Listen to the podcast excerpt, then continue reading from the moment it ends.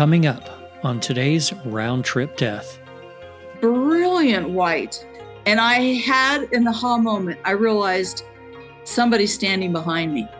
That white light's coming from somebody, and they're right behind me. I I turned around and looked into the most beautiful darker blue, ocean blue eyes you've ever seen in your in your conceptual life. From the time that they pronounced me dead was uh, a good 45 minutes. They cut my clothes and then they paddled my heart. My heart had stopped. And I could see people screaming and crying, but I didn't realize that was actually my physical body because I was somewhere else. The only thing that I could feel, if you could imagine, absolute love and peace. There wasn't anything else to be felt. I was greeted by people I had known in the past. I'm back home again. Incredibly safe and felt at home. We would like to welcome to Round Trip Death today Janet Crawford. How are you, Janet? Fabulous. Uh, that is a great answer.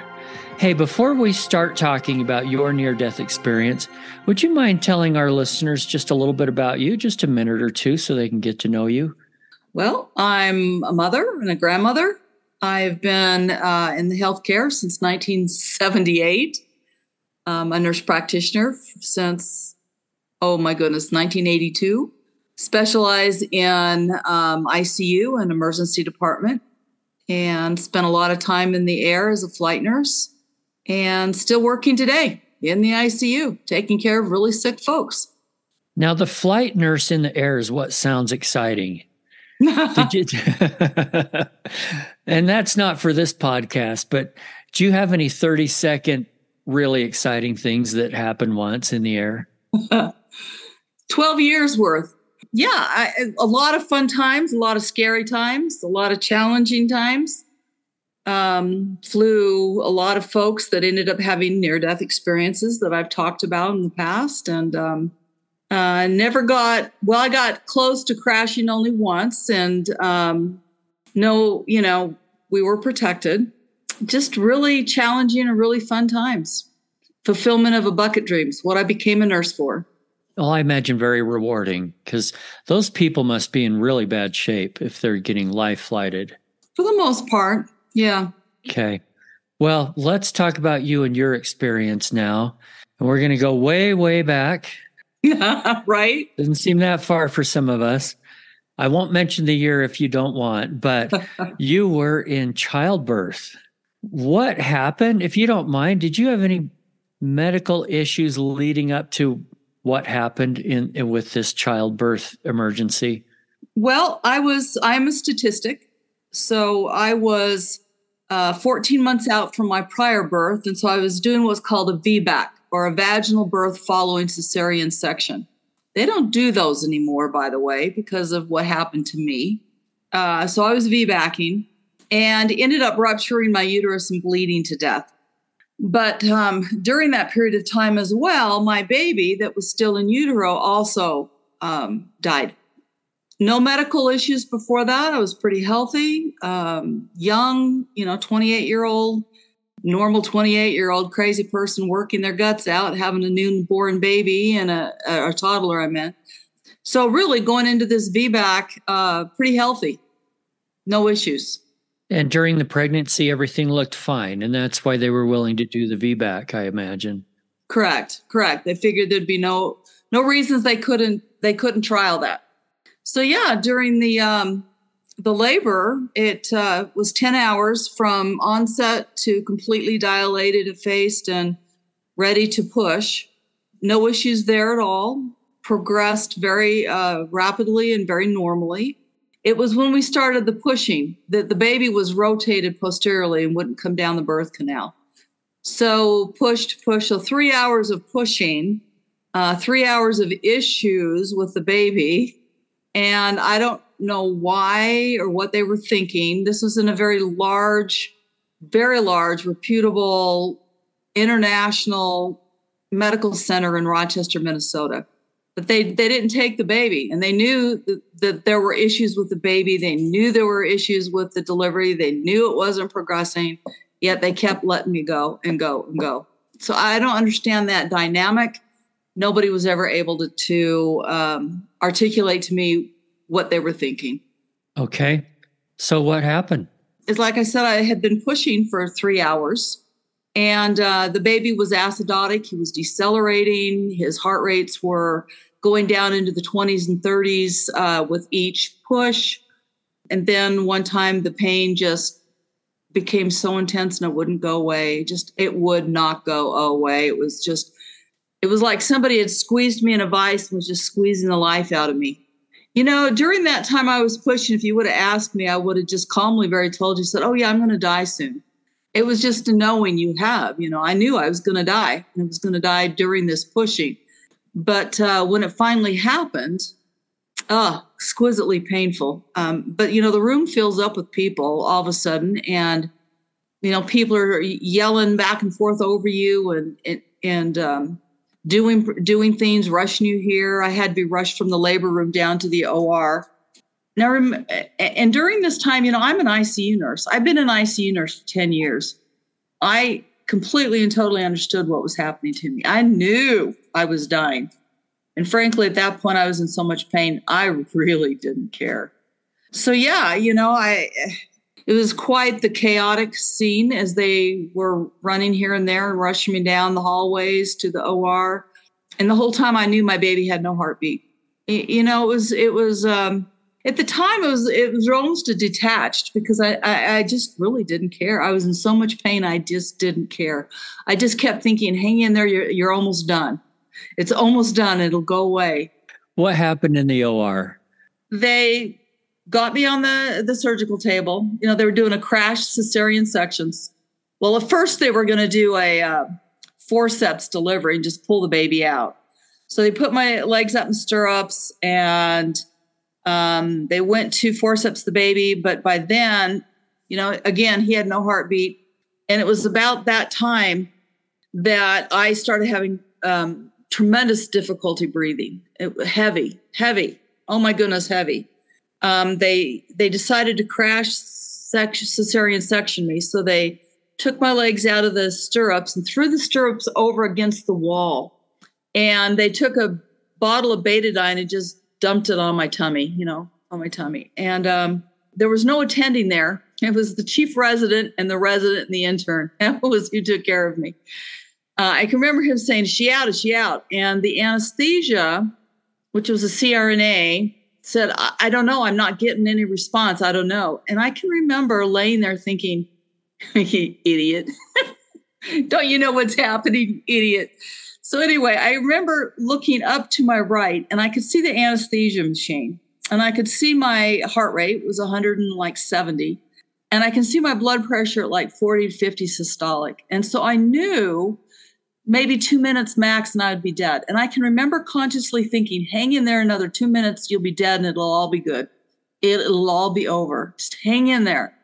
But at the time, I wasn't breathing and I wasn't responding. And so they had put a mask over my face to begin pumping air into my um, lungs because I wasn't breathing. I can remember them, well, about, about that time. And I, I remember the, feeling them intubate me. Um, and I kept thinking, well, that's a strange feeling. It was about the time they were intubating me and calling the code overhead that I popped out of my body. So I'm standing up here um, by the anesthesia machine, like on my right, above my right shoulder looking down at this chaotic scene. So they had called the neonatal resuscitation team, they called the adult code team. I remember seeing those stirrups that they had thrown up against the wall, and they were up against the wall, and I'm thinking, they really should have taken better care of those stirrups. They're going to dent them. and and I can remember seeing blood splashing up against the wall and blood splashing kind of all over, and I'm thinking, wow, it's a lot of blood.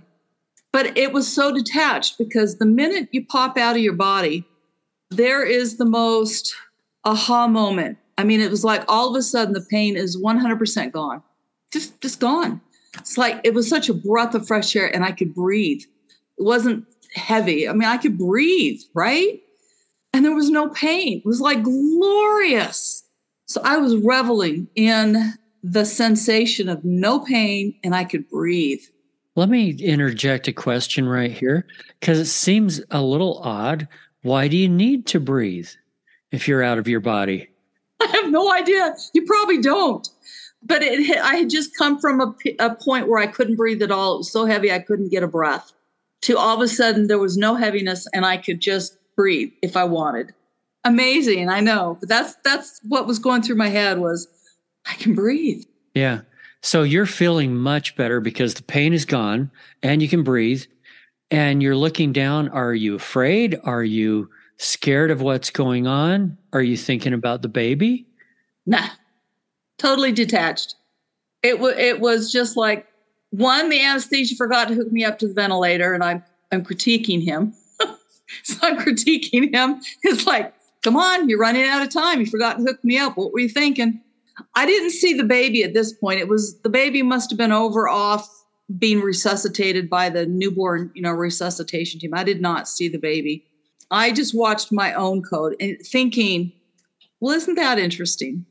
Totally detached because it had no meaning. Me, I'm here outside my body. That's me. That thing on the bed is not me. Does that make sense? Absolutely.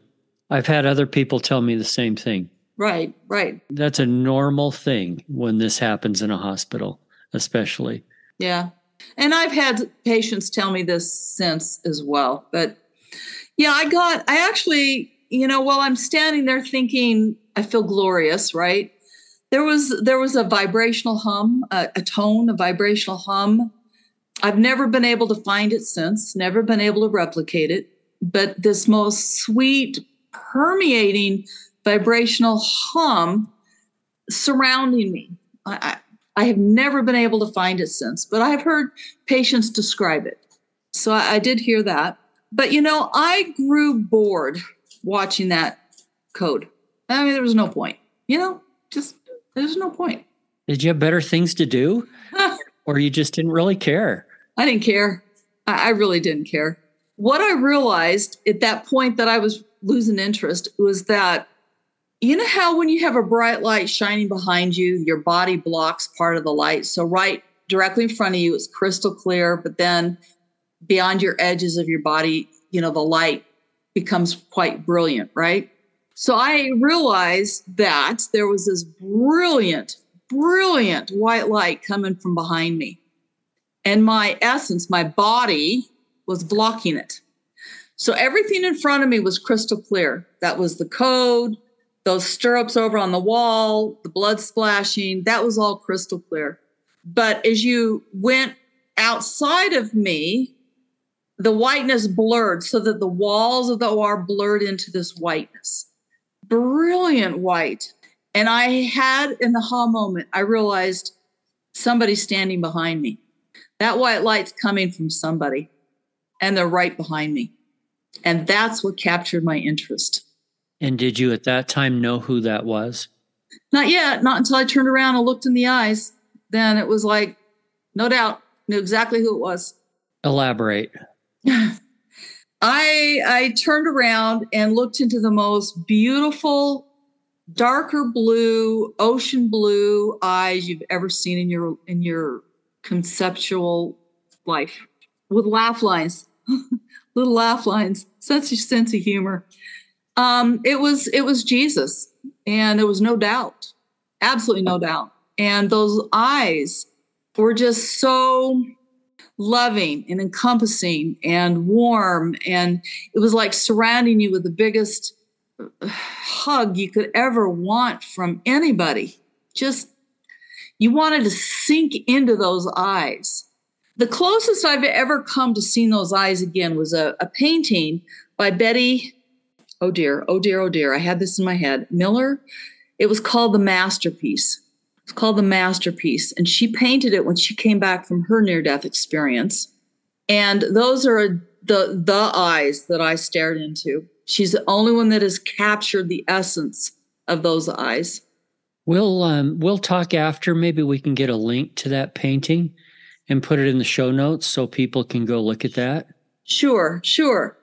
You know, when I had when I came back, for the longest time, I I was haunted by those eyes. I had to find them. It took me 15 years. And one day I stumbled across her painting. And it was one minute, it was like, oh my gosh. And the next minute, I am weeping uncontrollably. That's who I talked to.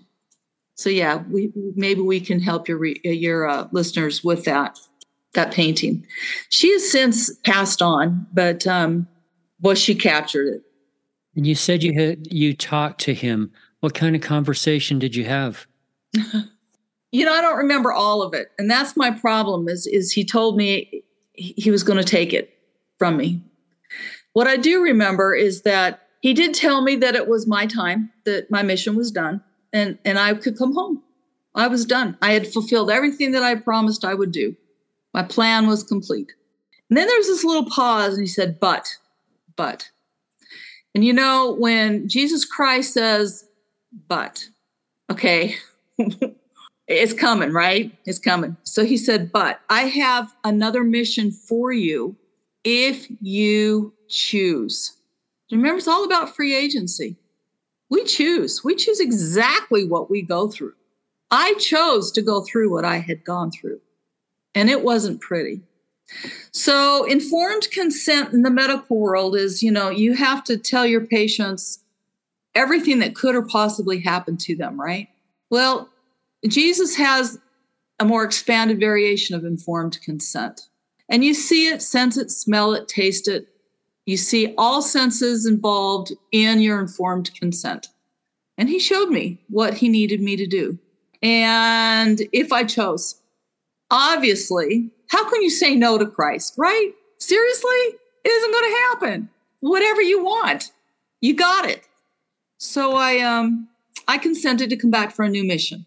And um here I am. Would you mind telling us what that new mission was that was explained to you? That's where I'm a little sketchy because he said to to try my faith, I, it had to be taken from me. Now, what he did say is that as events evolve, through the end time, end days, I will recognize mile markers and know that I am on the path of my mission and it is progressing to the completion. It has to do with helping people through the end time tribulations. As you know, I'm I'm healthcare, right? But I have been through so much in my own personal life that I have a lot of empathy for people that are in situations where maybe their husbands are convicted sex offenders or cheating or uh, drug addicts or domestic violence. You know, I've been through all of these. So I have developed quite the empathy to be able to help others get through what's here actually it's it's not coming it's here um, and so as my mission progresses I will be helping people survive and thrive through the coming tribulations. I will help them find and embrace Jesus Christ. The biggest mile marker that I have had recently is the death of Queen Elizabeth. That was such a ginormous mile marker. It it took my breath away for a week. It was such an aha moment. Why is that? Because you live in the States. Yeah, I don't know. We do we do have a lot of listeners in the UK, by the way. But tell me why that was a big deal. I don't know. That was a mile marker. That was something that I was shown as a big mile marker. Think of it as a big blazing neon billboard. That was such a big mile marker as to where we're at in the progression of things. I don't completely understand, but it railroaded me for a week. I don't know. Time will tell. But it was a big one. It was a big one. As time goes on, Eric, I get snippets. I, I remember more and I get snippets that come back to me, or I just wish I could have it all in one big poof, you know? But then where's the test of your faith, right? So he gives me little snippets here and there to let me know, hey, you're, you're doing okay. You're on the right path. You're doing good. Hang in there. Again, there's um, some things about this that are kind of typical. I talk to people that say things like, I learned about the whole creation of the world, but I can't remember it now. But I know that I learned it, or I right? learned uh, or I learned all about quantum physics. I can't remember it now, but I know that I learned it. right? And that's fun that little pieces of that memory are coming. Well, as an experiencer, it's so frustrating to not be able to remember that because you know you know it. You know it's it's right there. But you just can't bring it forward. And it is frustrating. And isn't there so much more of that also in this life that we wish that we could remember? Oh, Like maybe from before we came to earth, things like that. oh my goodness, yes. But then, Eric, when you think about that, where would the test of your conviction be? Yeah, I know it's the right thing. I just sometimes it's a little frustrating, isn't it? Totally, totally. Uh, my my dear friend uh, Don Woods used to say, you know, this this earth is our is our schoolroom, and we're here, you know, to progress from first grade to second grade, or from you know tenth grade to eleventh grade. It, it's a schoolroom, and we're here to learn. Hence, all of our memory has to be tucked away for a while so that we can make decisions and learn how to um, make the right decisions at the right time or how to learn from the wrong decisions. It's always helped me and kept me going with with everything that I have to go through. I keep saying, I asked for this and I'm learning from this. Nothing's bad. Nothing's awful. You just need to turn it and learn from it and see what it is you're supposed to gain from it. So I really applauded uh, Don Woods when he taught me that little concept early on in my career. Now, you mentioned a few minutes ago, and I forget exactly how you put it, but something about helping people through difficult times that are coming ahead. Tell me a little bit more about that. There are times coming where, you know, we read about them in prophecy, we read about them in the Bible, Revelations, or whatever. You know, um, we read about uh, a figure called the Antichrist. We we lump them into this big bucket called the tribulations. They are not going to be real warm and fuzzy. They're not going to be fun at all. And they're going to be quite uh, challenging. And a lot of people are not going to be able to mentally or physically cope with what they're going to be going through during those tribulation times.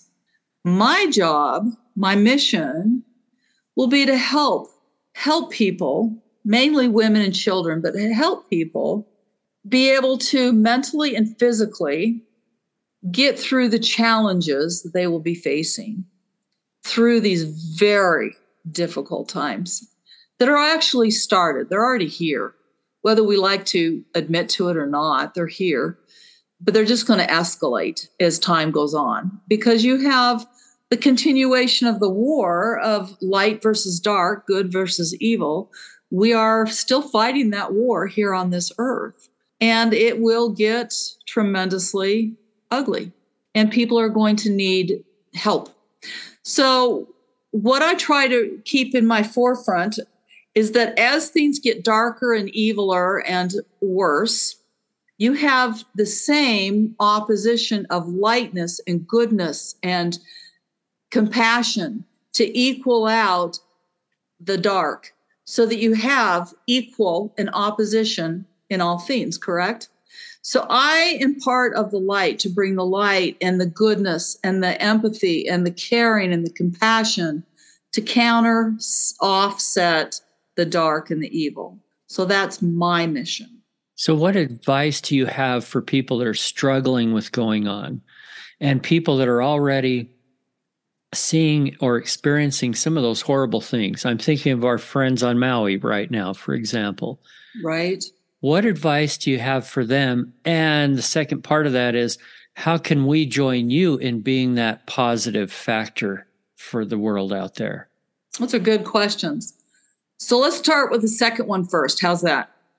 So, how can each one of us join and be a part of, we'll call it the light brigades? How's that? Good term. That's fun. Like the bucket brigade will be the light brigade. will be the light brigade. So each of us have to, within ourselves, commit to ourselves, commit to our higher power, that we are going to join and become an avid supporter of the light brigade. Okay.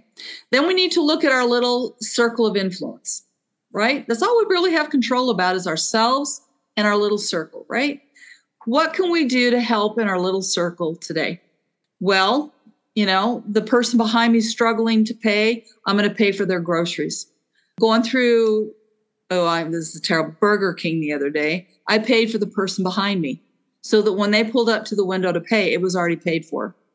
Does that make sense? Little random acts of kindness. Those little acts of kindness are how we join the Light Brigade. You can change somebody's life by a little act of kindness. Maybe that person that's so despondent and, and depressed, all they need is a hug and to say, I see you. Remember in Avatar when he just kept saying, oh. I see you? That is such meaning. I see you. How often do we feel like nobody sees us or even knows we exist? And to let somebody know that you see them can make the difference between life or death.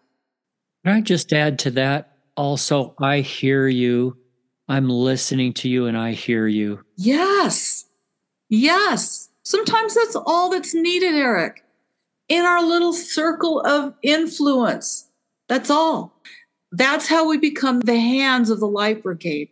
And because every little pebble that we throw in our little sphere ripples out, right? And it leads to more light and compassion and love far beyond what you actually influenced. You just started the ripple. Beautifully said. Thank you, Janet. What else would you like to talk about? Oh, I want to go back to the ER. This can't be just the end of the story. First of all, when you're in the spiritual realm, did anything else happen? And, and, then let's talk about you coming back to your body. Did anything else happen? Do you remember seeing anybody else, anything like that? No, I, I don't. I just remember conversations with Jesus Okay, what was it like coming back to your body? It doesn't sound like it was going to be very fun. No, that's usually the worst part. You know, I don't remember coming into the room. All I remember is the most tremendous body slam you've ever had. Oh my gosh. And the pain. Holy cow, the pain. It was like being crushed in pain and realizing that I was still comatose, couldn't move, couldn't scream, couldn't couldn't communicate and in so much pain i was i was oh my goodness it was um not pleasant at all not not even close uh, mm, it was horrible and i know our listeners are wondering what happened with the baby uh, they resuscitated that baby um, that baby is now 36 years old recently divorced just moved back in with mommy in her basement so he can afford to live because you know who can afford to live nowadays with rent. He's doing very well. He had some challenges early on, but doing fabulous. So he was without oxygen for about how long? Sounds like a few minutes or so. No longer than that. Uh, let's see. In utero, it would have been probably about 20 minutes. And I don't know how long, once they got him out, it took to resuscitate him. Nobody would tell me that. Yeah, it was a miracle he lived, let alone didn't have horrible brain damage and things. Yeah, well, I tell him that's why he's he's such a challenge nowadays. But anyway, no, he's he's very good. He's an ex-marine, and uh, he's doing very well. Okay, there there's some good news now. Yes, go back to what I'll go back to what you were saying about about your health and coming through this. What I was saying is is during this period of time, um, you know, I could I could hear everything going on. I could hear the nurses that were talking about who was sleeping with which doctor and who was having an affair and who they were going to blackball. They were planning this elaborate blackball scheme against a fellow compatriot, you know, colleague. And I remember laying there hearing all this thinking, Ooh, you evil women. you evil, evil women. How dare you? It was really upsetting to me to sit there and listen to this take place and just don't they know? I mean, I kept thinking, don't they know what they're doing? Don't they know? it was really just concerning to me. Going into this delivery, I did not know the sex of my child. I did not want to know what I was having. So coming out, they kept they kept saying, Janet, you have a little boy. You got to wake up. You have a little boy. And I kept thinking in my head, well, duh, I know that. I know that. But how did I know that? I did not know that going into the delivery. But I knew I had a little boy. Don't know. I have no idea. I have no idea. But uh, recovery from that um, took three years. It took three years to get GAC. I had a lot of postpartum depression. I had a lot of uh, post NDE depression. Um, it was very difficult to get through the transition from being over there to being back here. Um, it's not a real fun, pleasant experience. And it took a good three years to get through all that depression and um, physical healing and um, uh, trauma that I had to get through. So it was a long, lengthy period of time. Okay. But you got through it. You mentioned that you have dealt with um, some patients that have also had NDEs. What kind of advice from what you went through? I mean, this is kind of a PTSD sort of a thing, too. Um, coming back, what kind of advice do you have for them and for people who may be going through it now? Post this experience is where I started flying on the helicopter and airplanes. I was able to talk with like parents of children who um, had cardiac arrested on me or um, were very ill and um, prepare them for possibility their children might be having NDEs. I've talked to a lot of spouses about you know NDEs or or whatnot that their uh, loved one might um, have. I have been able to talk to a lot of patients and help them understand their experience and what it means and how to learn from it and gain from it and apply it to their lives. It's actually looking back now, I'm glad I went through the NDE. You know, at the time I was and I was miserable, but it's been such a blessing going forward for the rest of my career to be able to help hundreds, if not thousands, of patients that have gone through critical illness or cardiac arrest, even um, make sense of what's happened to them and how they can help it be of benefit to their lives. Some of the children that I resuscitated, I actually am still in contact with to this day. And we talk about it, and um, we still try to help them understand, even at this point in their lives, you know, how that how come it happened to them, and how do we make sense given nowadays? How do they help their their children going forward now given that their experience they had when they were children? So it's been quite beneficial and you can see the ripple effect now happening through the generations of time it's a good thing that we're now willing to talk about this did you have anyone that you could talk to back then did you get any therapy or anything else that may have helped no i did go to counseling they told me i was crazy and wanted to put me on drugs so, you know, of course, she's shut up, right? Um, my own parents accused me of being a Satan worshiper now because I had this experience. Hey, hang, hang on. This was an experience, right? That was beautiful Yeah. and with a God, and they're talking Satan. I don't get it. I don't either. Oh well. I, I was now a Satan worshiper because I'd had a, a near death experience. My spouse, I never could talk about it to him ever. He's never heard the experience unless he's listened to a podcast. Um, never could describe it to him. I couldn't. there was nobody, actually, there was absolutely nobody I could talk to about it. And it wasn't until Arvin Gibson interviewed me in 1991, I think it was. I was flying a helicopter and he wanted to talk to a nurse that took care of ICU ER patients. And his son was in my ward and conned me into going to talk to him. He was an author of uh, Glimpses of Eternity, I think it was. And so I went and talked to him. And it was while I was talking to him about some of my kids that I had resuscitated that it finally came out that I'd had my own experience. He was able to get that out of me and it was it was locked pretty deep, okay? But he got it out of me. And it was the first time I had ever even remotely discussed the periphery of my NDE because I just didn't want to be labeled crazy anymore, you know? I knew what I'd been through, but everybody else didn't understand it. You know, I bless Arvin Gibson for being able to get that out because once that those damn doors were down, I was able to to have the flood go forth and I was able to talk about it. That's great.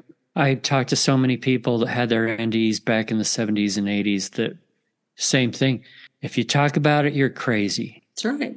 Haven't heard too many accused of Satan worship, but that was the first when my dad when my dad accused me. Uh, in fact, I was helping form the first IANDS group here in Salt Lake City, and that was the Satan cult. That was the cult of Satan. Was the IANDS group we were forming, and to be accused by my own dad, you know, that I had joined this cult and there was no such thing as an NDE, and it was all made up, and it was from this cult, and it was like, are you kidding? And you know, he's 92 now. And to this day, he still thinks that no such thing as NDEs exist and that I have really gone off the deep end because I claim to have had one. He just can't accept it. And for those that don't know, IANDS is the International International Association of Near Death Studies. Correct. It's been going for how many years now? Uh, they formed it clear back in the 80s, and it's the research arm. A lot of tremendous, well, Melvin Morse, amongst others. I loved his research because it dealt with pediatrics, but yeah, I, I love Dr. Morse, and he's been on this show too, by the way. Yes. But it's a good resource for people, for one thing, to be able to reach out to others that have had these experiences. So to realize they're not isolated, they're not crazy. But also, this is a group that is non denominational. Um, I went to their conference in Salt Lake City last year, and I just found them the most accepting, warm, people not trying to push an agenda, just very uh, caring and accepting and, and a safe place. Well, and, and for your international listeners, there are chapters all over the world. This is an international association. So I know the UK has several uh, chapters of IANDS. You just go on their um, website and put in, you know, where you live and find your local chapter. They're all over. They're everywhere and they are very helpful. Yeah, they're not paying us for this, by the way. Well, I know, right? But they're a good group. And, you know, people need to be able to get the help and support that you couldn't get all those years ago. Right. What else would you recommend for someone that has a near death experience today? Um, today, if you were to have one, I would um, seek out somebody like me that could listen without judgment somebody you trust, and talk through it. I wrote mine down. That's how I, I journaled it. Sometimes that's a great first start is just to journal every last detail you remember about your NDE as fast as you can because sometimes it fades with time. So write everything down and then find a trusted person um, that you feel safe and just, I call it vomiting out your NDE. Just get it out you know, and the person listening can't say a word. They just listen, right? Because that's the first step in making sense of what it is. Again, IANDS have a lot of resources into trying to understand what you've been through, what others have been through. You know, what are some of the components? Like, not everybody has a tunnel experience, not everybody sees loved ones. I mean, everybody has a little bit of a different variation of a theme, right? So, write it down, find a trusted person that you can just vomit it out, talk about it. And then when you feel safe enough to do, then you could discuss it back and forth. There are several folks like me who have been through it, but also understand the dynamics of helping people be able to articulate it. I don't know if we're a super rare breed, but I know that there are many of us out there. So I hope that would be a, a couple of great first steps for people to engage in as they begin to make sense of their NDE.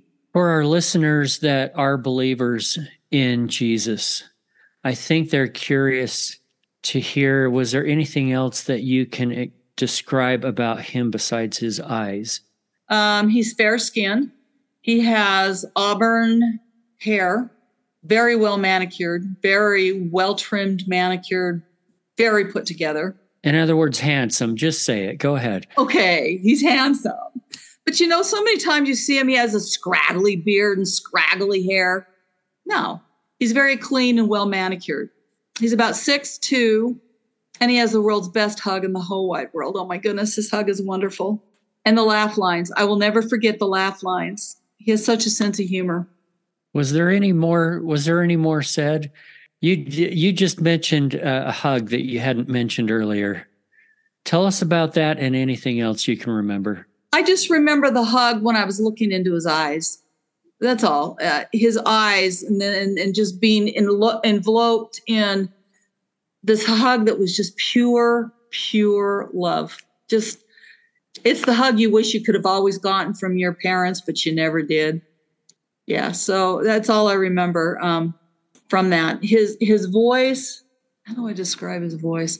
All I remember is this lower pitched timbre.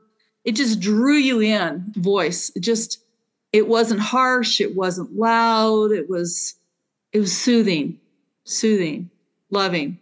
Okay, we're going to wrap up here, but I'm going to give you the last word. Is there anything else that you would like to share? For those people in Maui going through this challenge and trauma, it might be your NDE, okay? This too shall pass, and there's a reason, and embrace embrace the pain. There are people out there who love you and are, are there to, and that will be helping you, and it's and it's something that you can take to become a better person and a more loving, empathetic, compassionate person. It will be okay. It doesn't make the pain go away, but it will be okay. Thanks a lot, Janet. I appreciate you being with us today. Sure thing. Love it. Thanks again for listening. And remember, today is a great day to spread a little hope by sharing this podcast with a friend. Until next time, I wish you everything good that you're looking for in this life and the next.